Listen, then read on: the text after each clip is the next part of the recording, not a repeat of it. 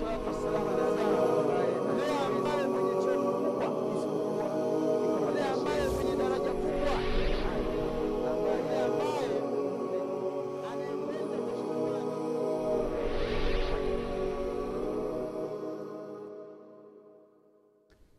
الرحمن الرحيم. السلام عليكم ورحمة الله وبركاته. الحمد لله رب العالمين، والعاقبة للمتقين، ولا عدوانا إلا على الظالمين، والصلاة والسلام على من لا نبي بعده، سيدنا ونبينا محمد صلى الله عليه وعلى آله وأصحابه ومن تبعهم بإحسان إلى يوم الدين. أما بعد، عباد الله، فإن أصدق الحديث كلام الله، وخير الهدي هدي محمد صلى الله عليه وسلم، وشر الأمور محدثاتها، وكل محدثة بدعة، وكل بدعة ضلالة، وكل ضلالة في النار. اللهم إنا نعوذ بك من عذاب النار. أما بعد, ndugu zangu wapenzi watazamaji wetu wa T V yetu Afrika, karibuni tena katika kipindi chetu cha mawaidha ya Kiislamu. Tulizungumza katika kipindi kilichopita juu ya sababu, juu ya, ya swala namba nne kuhusiana na matunda ya kutubia kwa Mwenyezi Mungu Subhanahu wa Ta'ala.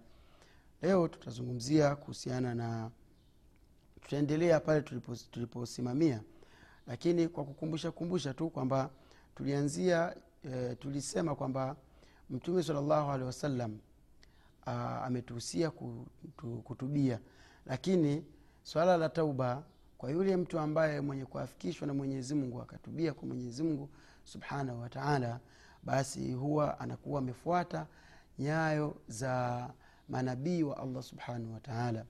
Tukazungumza kisa cha Nabiiullah Adam kwa ufupi, ni namna gani alivyomwasi Mwenyezi Mungu kwa kusogelea ule mti ambao Mwenyezi Mungu Subhanahu wa Ta'ala alikuwa amemkataza asisogelee.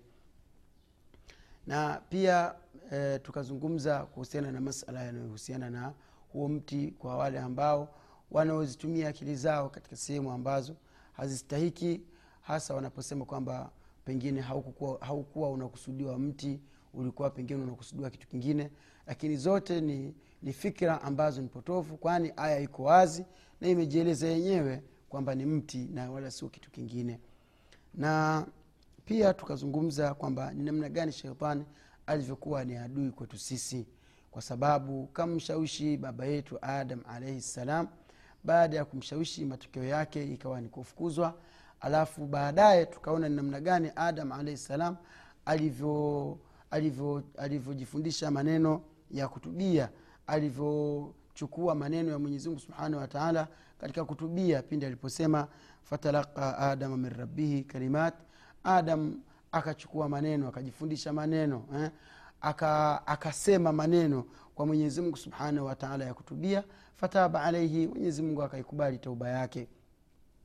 Tukazungumza kwamba katika aya ambayo inazungumzia yale maneno aliyosema Adam ndani ya surati al-A'raf, Mwenyezi Mungu Subhanahu wa Ta'ala anasema faqala, wakasema yeye Adam alayhi salam na mama yetu Hawa radhi za Mwenyezi Mungu juu yake, pale aliposema faqala, wakasema rabbana, ewe Mola wetu, innana, hakika sisi, dhalamna anfusana, tumezidhulumu nafsi zetu, fa in lam taghfir lana, kama haukutusamehe, watarhamna, na ukaturehemu sisi, lanakunanna minal khasirin, tutakuwa ni miongoni mwa watu wenye hasara. Mpenzi msikilizaji, katika aya hii tulizungumza pia kwamba kuto mwanadamu kuto kutubia kwa Mwenyezi Mungu, kwanza kaidhulumu nafsi yake, halafu pia kwa, kwa kuidhulumu nafsi yake kaiweka nafsi yake kuwa ni miongoni mwa watu wenye hasara. Na hakuna asiyejua kwamba mtu mwenye hasara mafikio yake ni wapi. Bila shaka kwamba mwenye hasara mafikio yake ni katika moto wa Jahannam. Mwenyezi Mungu Subhanahu wa Ta'ala tukinge na tuepushe na moto. Ndugu yangu katika imani, tukakukumbusha pia kwamba Nabiiullah Daud pia naye alifanya dhambi. Mwenyezi Mungu Subhanahu wa Ta'ala pindi alipotubia Daud, Mwenyezi Mungu akaipokea tauba yake. Mwenyezi Mungu Subhanahu wa Ta'ala anasema katika Qur'ani faghafarna lahu dhalika, tukamsamehe kwa ile dhambi aliyofanya Nabiiullah Daud, wa inna lahu indana, na hakika ana ana Daudi kwetu sisi zulfa, yani ziyada tu khair, ziyada ya khairi, ziada ya baraka, ziada ya mafanikio, mm, wa husna maab, na ana mafikio mazuri. Na hii sio kwa Daudi peke yake, bali ni kwa yoyote ambaye atakayekiri madhambi yake akamuelekea Mwenyezi Mungu, akamuomba Allah Subhanahu wa Ta'ala, basi Mwenyezi Mungu Subhanahu wa Ta'ala atayafanya mafikio yake kuwa ni mazuri. Ndugu yangu katika imani, fahamu ya kwamba tauba sio hasa kwa ummati huu, umma Muhammad sallallahu alaihi wasallam, wala sio hasa kwangu mimi na wewe, bali mpaka manabii walikuwa wanapotubia madhambi yao basi wanamlilia Mwenyezi Mungu, wanamuelekea Mwenyezi Mungu, wanarudi kwa Allah Subhanahu wa Ta'ala. Mwenyezi Mungu anawasamehe madhambi na anawatunuku, anawapa zawadi kubwa ya kuwaingiza peponi.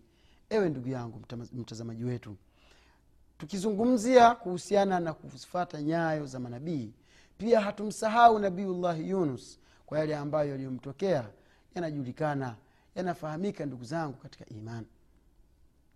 Nabiiullah Yunus alitumwa kwa watu ambao wenye vichwa vigumu, wakina Namrudha na wakina wengine. Alitumwa Nabiiullah Adam katika watu ambao subhanallah Mwenyezi Mungu aliwapa mtihani wa kutokufahamu.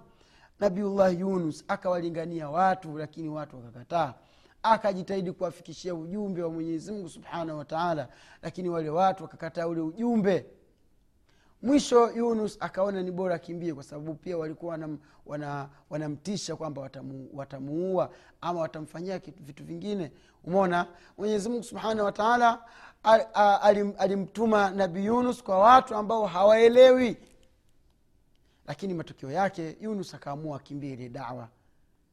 Akapanda katika safina, katika jahazi, akaenda zake. Baada ya kwenda, Mwenyezi Mungu akampa mtihani Yunus, mtihani ambao aliompa katika ile jahazi alilopanda kulikuwa kuna watu wengine. Basi e, bahari ikaanza misukosuko yake. Wakapata mtihani wa misukosuko wa bahari, mawimbi makali huku na huku. Kisa chake ni kirefu, kisoma angalia katika surati Yunus. Mwenyezi Mungu Subhanahu wa Ta'ala kamzungumzia sana Nabiiullah Yunus na kisa chake kizima makielezea. Wakaanza kupiga kura kwamba kwa vyovyote kuna mtu, yani walikuwa na kama iktibasi vile kwamba hakuna hali kama hii inapotokea isipokuwa ndani yake kuna mja, kuna mtumwa amemwasi bwana wake. Kwa hiyo wakaanza kupiga kura ili waweze kumpata yule mtu, wamtose katika maji ili waweze kuwa na salama katika jahazi lao.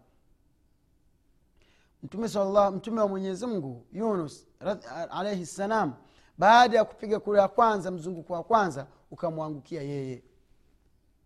Baada ya kumwangukia yeye wakasema labda tujaribu tena, wakafanya kura mzunguko wa pili, ile kura ikamwangukia yeye tena. Mzunguko wa tatu akaangukiwa na yeye Yunus, wakamwambia bwana hamna jinsi, inabidi tukutose ndani ya maji, kwamba hali hii tuliyokuwa nayo, yani hakuna mtu ambaye mwenye ku, mwenye kutokiwa na hali hii isipokuwa ni kwa mtu ambaye ni mtumwa, kamkimbia bwana wake bila ruhusa ya bwana wake. Kwa hiyo kwa vyovyote bwana, wewe ndio utakayekuwa ulikuwa ni mtumwa, umemkimbia bwana wako. Na kweli kwamba Nabii Yunus ni mtume wa Mwenyezi Mungu, kakimbia ujumbe ambao Mwenyezi Mungu akampa, amempatia afikishie awafikishie ndugu zao, awafikishie watu wake. Lakini alipoona anafanya juhudi kubwa, watu hawaelewi, watu hawamfuati, watu hawamwabudu Mwenyezi Mungu, akaamua aachane nao, aondoke zake huko. Lakini matokeo yake Mwenyezi Mungu akampa mtihani mwingine katika katika ile jahazi lilipanda. Matokeo yake bwana wale mabwana wakamtupa katika maji. Walivyomtosa katika maji, Nabiiullah Yunus alayhi salam alijua kile alichokifanya sio kizuri. Wakati anahangaika ndani ya maji, hawezi kuogelea, hawezi kufanya chochote, alikumbuka kwamba alichokifanya ni makosa, amemkosea Mungu wake pale aliposema la ilaha illa anta subhanaka inni kuntu minadh-dhalimin. Nabiiullah Yunus alimuomba msamaha Mwenyezi Mungu kwa kusema hapana Allah mwingine apasaye kuabudiwa kwa haki isipokuwa ni wewe. Ewe Mwenyezi Mungu, utakasifu ni wako wewe Mwenyezi Mungu. Hakika mimi nimeidhulumu nafsi yangu na mimi niko katika madhalim, na kuomba unisamehe, hata kama nikifa basi nife hali ya kuwa niko katika msamaha wako. Mwenyezi Mungu Subhanahu wa Ta'ala akamtumia samaki mkubwa, papa mkubwa, akammeza Nabiiullah Yunus, akaenda akamtema nchikavu. Ewe ndugu yangu katika imani, Yunus alitoka katika tumbo la samaki akiwa ni mdhaifu, ngozi yake ikawa tena haiwezi kuhimili joto. Mwenyezi Mungu akamwoteshia mti ukamfunika, akamtuma kunako watu. Wale watu akaenda kafanya da'wa, watu wakamwamini. Eh, baada ya kumwamini akawa mambo yakawa mambo yanakwenda vizuri kama yalivyopangwa na Mwenyezi Mungu Subhanahu wa Ta'ala. Ewe ndugu yangu katika imani, kumbuka kwamba tauba ya kumtubia ya kutubia madhambi yako sio kwamba ni wewe tu ambaye uliyemwasi Mwenyezi Mungu basi wamtubia. Na manabii walimwasi Mwenyezi Mungu kama tulivyoona kwa Nabiiullah Yunus, tumeona kwa Nabiiullah Daud, tumeona kwa Nabiiullah nani? Tumeona kwa mtume wa Mwenyezi Mungu Adam alayhi salam, ni namna gani alivyomwasi Mwenyezi Mungu akala tunda, Mwenyezi Mungu akamfukuza peponi. Halafu baadaye yeye na mke wake Hawa wakamlilia Mwenyezi Mungu kwa kusema rabbana innana zalamna anfusana wa in lam taghfir lana wa tarhamna lanakunanna minadh dhalimin. Ukiangalia aya zote zinazozungumzia masuala ya tauba zinaashiria kwamba mtu kutoku mtoku, mtu kutokutubia madhambi yake akakubali yale ambayo Mwenyezi Mungu Subhanahu wa Ta'ala amemwamrisha akakataa kuyafuata, basi ni miongoni mwa kudhulumu nafsi. Yunus akasema kwamba e, Mwenyezi Mungu la ilaha illa anta subhanak inni kuntu minadh dhalimin. Kule Nabiiullah Adam alayhi salam alisema fa in lam wa in lam taghfir lana wa tarhamna lanakunanna minadh dhalimin. Kwa hakika ndugu zangu, la yuflihu dhalimin, hakuna watu wenye kufaulu wakiwa katika kundi la madhalim. Tujivue tujivue dhulma ambazo tumeziweka juu ya nafsi zetu ili tuweze kufaulu pepo ya Allah Subhanahu wa Ta'ala. Ndugu yangu katika imani, miongoni mwa matunda ya kutubia baada ya kuwa tumefahamu kwamba mtu kutubia ni kufuata nyayo za maswahaba, nyayo za mtume, nyayo za manabii wa Mwenyezi Mungu waliokuja, pia katika kutubia ndugu zangu kuna sababu, ni miongoni mwa sababu za mafanikio, kwamba wewe unapotubia basi unakuwa ni moja katika watu waliofanikiwa. Ndugu yangu katika imani, na kufanikiwa kunapelekea mambo mawili. Une, ni kufanikiwa katika mambo mawili na wala sio matatu. Jambo la kwanza, adhafru bil matlubin, kwamba unakuwa umejipatia kile ambacho kinachotafutwa na watu wote. Watu walikuwa wanapigana vita, jihadi kuitafuta pepo. Watu wanatoa mali zao kuitafuta pepo. Watu wanafanya ihsan kuitafuta pepo. Watu wanafanya ibada mbalimbali kuitafuta pepo. Sasa wewe unapofanya unapofanikiwa kutubia kwa Mwenyezi Mungu, basi ni moja katika sababu za kufanikiwa, na moja ya kitu ambacho unachofanikiwa nacho unakuwa umejipatia kile kinachotafutwa na watu wengi. Jambo la pili ndugu zangu, unakuwa ni umefaulu an-najahu min al-marhubi, unakuwa umeokoka na kile kinachoogopesha watu wote ndugu zangu. Umefanikiwa kuipata pepo ya Mwenyezi Mungu na pia umefanikiwa kuokolewa na adhabu ya moto. Ndugu zangu katika imani, moto ni mkali sana. Hakuna mwili wa mwanadamu ambao unaweza ukavumilia moto. Kwa sababu gani? Kwa sababu hebu tuangalie huu moto wetu ambao inasemekana ya kwamba uli, ulipozwa katika katika maji miaka elfu sabini ili uweze kuwa tayari sisi tuweze kuutumia. Huu moto tunautumia huu, tunapikia moto huu, tunawashia umeme na mambo mengine. Moto ndugu zangu, huu tunautumia hapa ulipozwa miaka elfu sabini katika maji ili uweze kuwa tayari kwa matumizi ya mwanadamu. Sasa wewe huwezi kuhimili kushika kala moto katika kiganja chako, huwezi kuhimili kugusa angalau basi ile sehemu ya juu ya moto inayowaka, huwezi kuhimili. Mbali na hivyo, maji yanayochemka kwa sababu ya moto, japokuwa yale ni maji sio moto, huwezi kuhimili, nafsi yako haiwezi kuhimili kuweza kuyashika yale maji. Je, moto wa jahannam utakuwaje ndugu zangu? Sasa unapofanikiwa kutubia, ukatubia kwa Mwenyezi Mungu Subhanahu wa Ta'ala, unakuwa umeokoka na kile ambacho chenye kuogopesha watu, kile chenye kuatisha watu ndugu zangu katika imani. Maswahaba walikuwa wanamuogopa Mwenyezi Mungu. Maswahaba walikuwa na hofu ya huu moto ambao wewe unapotubia basi huwa unakuwa eh, unakuwa ume, umeokoka na huo moto. Siku moja ndugu zangu katika imani, mtume alikuwa amekaa na maswahaba zake. Baada ya kukaa na maswahaba zake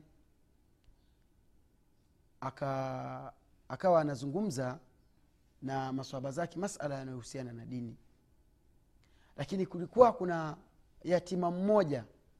Yule yatima alikuwa ameachiwa mirathi shamba, lakini alikuwa anataka kuzungushia ile shamba ukuta wake, yani ukuta wa ile shamba lake. Ikawa hawezi kupata nguzo ya kusimamisha ile ukuta isipokuwa ni mtende ambao upo yani kwa jirani yake.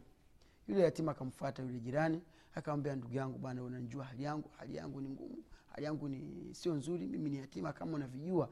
Lakini nilikuwa nataka shamba langu nizungushie ukuta, lakini ukuta wangu hauwezi ukasimama mpaka niweze kutumia huu mtende wako. Kwa hiyo nakuomba ndugu yangu katika imani uweze kunisaidia ili niweze kukidhi haja yangu kwa huu mtende wako. Yule bwana akasema, bwana mtende wangu bwana siwezi kukupatia shekhi. La utika nakhla, siwezi kukupatia mtende. Akasema, ndugu yangu bwana utoe kwa ajili ya Mwenyezi Mungu, nisimamishie tu ukuta wangu. Yule bwana akakataa kabisa, kata kata bwana mimi siwezi kukubali. Yule yatima atafanya nini? Akaenda kwa Mtume sallallahu alaihi wasallam, akamkuta Mtume mikaa na maswahaba zake, akamshtakia, ewe Mtume wa Mwenyezi Mungu, mimi nimekuja nina shida na shamba langu, nataka kusimamisha nataka kusimamisha ukuta. Lakini tatizo ambalo lipo, siwezi kusimamisha ukuta mpaka nitumie mtende ambao uko kwa jirani yangu. Nimemuomba yule jirani yangu, nimembembeleza anisaidie yule mtende, lakini bahati mbaya bwana yule amekataa. Kwa hiyo nakuomba, eh, mimi sina pa kwenda, nimekuja kwako Mtume wa Mwenyezi Mungu, naomba umuite yule bwana basi uniombee. Yaani yule kijana kama anatafuta wasita, eh, mtu ambaye pengine atamfuata yule bwana, aongee naye, ampatie, amsaidie yule yatima. Mtume sallallahu alaihi wasallam akamtumia mtu yule bwana. Yule bwana kaja katika majlisi ya Mtume sallallahu alaihi wasallam.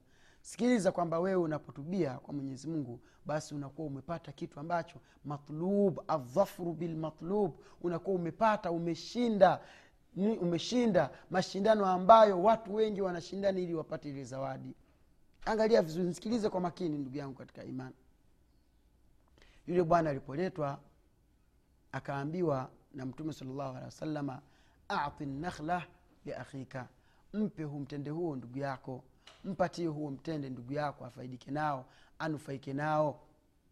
Yule bwana akasema, la u'tihi an-nakhla, siwezi kumpatia yule mtende.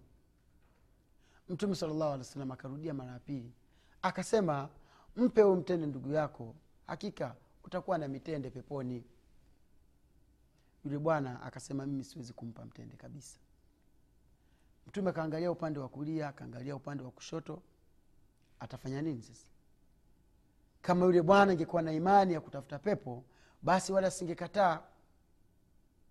Pepo iko mikononi mwake kwa mtende mmoja, sio shamba, mtende mmoja tu, kwamba autoe ili Mwenyezi Mungu ampe ampe mtende mwingine peponi. Maana yake kwamba yule bwana atakuwa mtu wa peponi, hawezi kuwa na mtende peponi alafu yaishi motoni. Yule bwana akasema, la utihi nakhla, siwezi kumpatia. Mtume sallallahu alaihi wasallam akasema kwa mara ya mwisho, akasema hivi, a'ti an-nakhlata li akhika fa inna laka nakhlatun fil janna, mpe mitende mpe mtende huyu mti huyu ndugu yako, hakika mti huyu huyu utaukuta peponi. Yule bwana akasema, la utihi an-nakhla, siwezi kumpatia mtende. Wanasema kana mimman haula, ilikuwa miongoni mwa watu waliokuwa karibu wamemzunguka Mtume swalla salama, sahabiyun wahid, kuna sahaba mmoja anaitwa Abu Dahdah.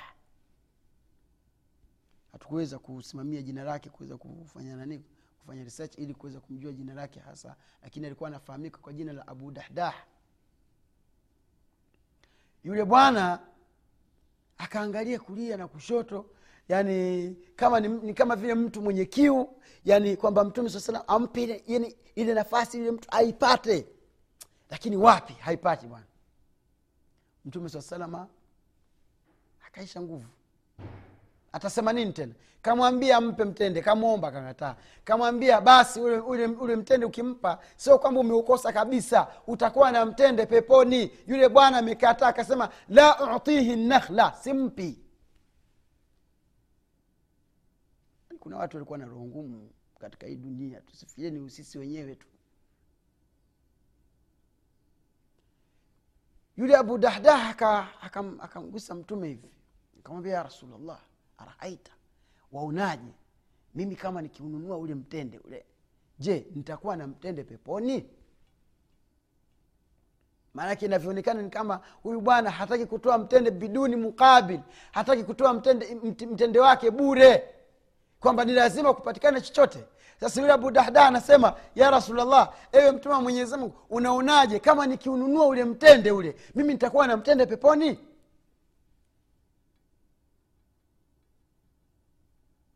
Mtume sallallahu alaihi wasallam akamwambia, ya Abu Dahdah, ewe Abu Dahdah, ukiununua ule mtende hakika utakuwa na mtende peponi. Lazima utakuwa na mtende peponi, sio kwamba utakuwa hauna mtende. Mwenyezi Mungu atakupa mtende peponi. Abu Dahdah Abu Dahdah akama akamsogea yule bwana akasema, bwana sikiliza bwana, hebu tuongee biashara. Angalia vile watu, wewe kutubia tu unakuwa ume, umepata kitu ambacho kinatafutwa na watu wengi. Eh? Watu wanakipupia, wanakitafuta ili wakipate. Wewe ukakutubia tunakuwa adhafru bil matlub, unakuwa umeipata pepo ya Allah subhanahu wa ta'ala. Abu Dahdah akamwambia tuongee biashara. Akasema haya, unaona biashara gani? Akasema unajua lile shamba langu lile liko pale Marikiti pale. Mhm, Marikiti pale Mombasa pale. Ama pale Dar es Salaam pale, pale Kariakoo pale, una, una, unajua lile shamba lile, au kama ni Nairobi pale River Road pale, unalijua lile shamba langu, walifahamu lile? Au pale katikati ya City Riyadh pale pale Ulaya, unalijua lile shamba ambalo liko pale? Au pale Tanga pale Ngamiani pale kuna kuna shamba langu safi liko pale, walijua? Kama ni Kigoma kule pale Ujiji pale center, au pale Mwanga sokoni, nina shamba langu zuri, unalijua? Yule bwana akasema, nani asijua lile shamba bwana? Shamba zuri, mitende ina rutuba safi kwa mwaka, yani mwenye ile mitende anavuna mara mbili, na kuna bustani, ana ndani yake kuna nyumba, halafu kuna kisima cha maji. Akamwambia yule bwana, basi unajua ile shamba lile, eh ile shamba la kwangu mimi. Bwana akashtuka, ha lile shamba la kwako? Akasema ndio, lile shamba ni la kwangu mimi. Shamba zuri, lina rutuba safi, ndani yake kuna kisima, ndani yake kuna nyumba na kuna bustani ya kutosha. Alafu uzuri zaidi kwamba ile mitende yangu ni mitende bora, yani kwa kwa mwaka ninavuna tende mara mbili.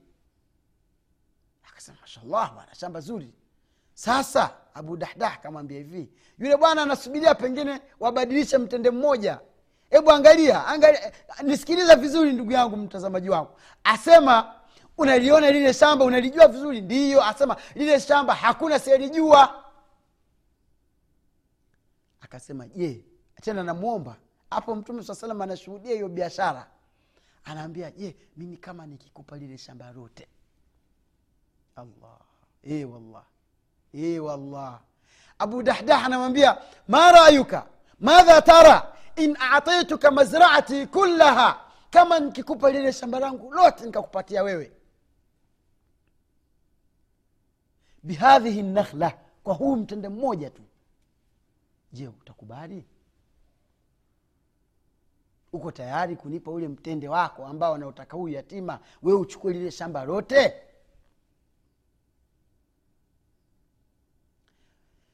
Yule bwana vile tamaa ya mali, mtihani ndugu zangu, pesa mtihani. Kaangalia mbele, kaangalia nyuma, eh? Kaangalia huku na huku. Alivyoangalia akaona roho inalipuka tu. Pesa ndugu yangu, maisha. Inna lillahi wa inna ilaihi raji'un. Yule bwana asema hivi, nani nani ambaye anayeweza kukataa lile shamba? Bwana chukua ule mtende, chukua. Nipe lile shamba.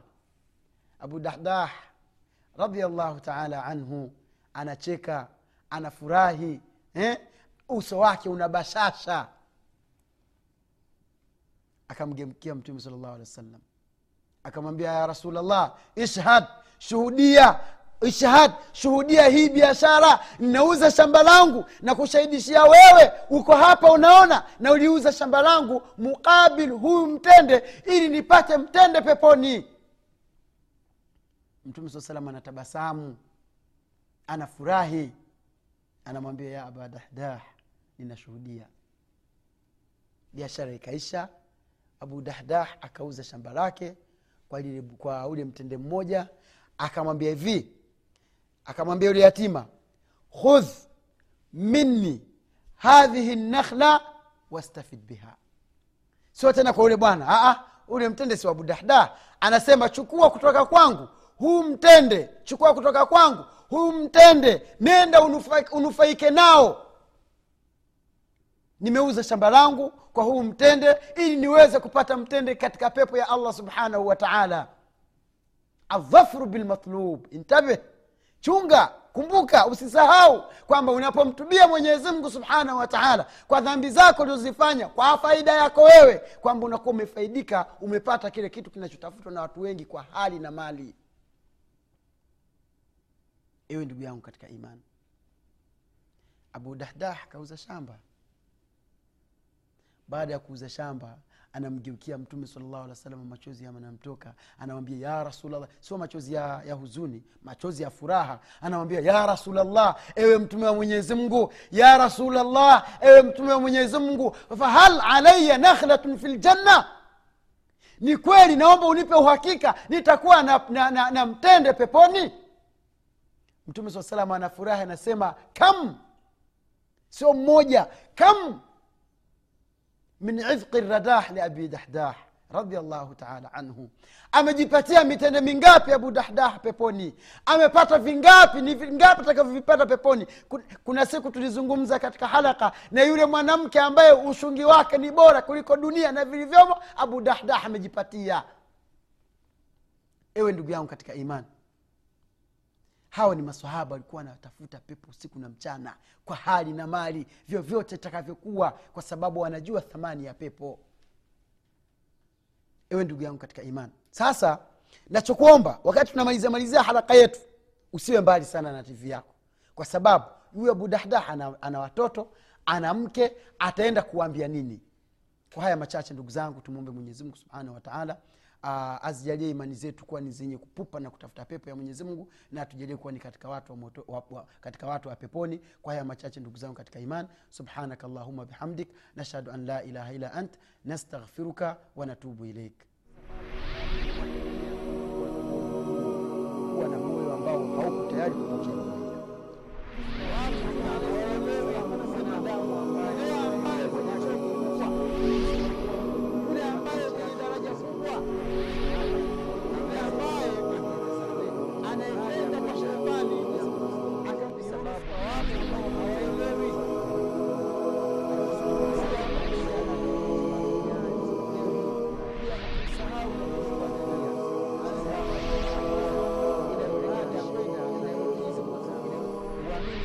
عليه الصلاة والسلام على سيدنا محمد.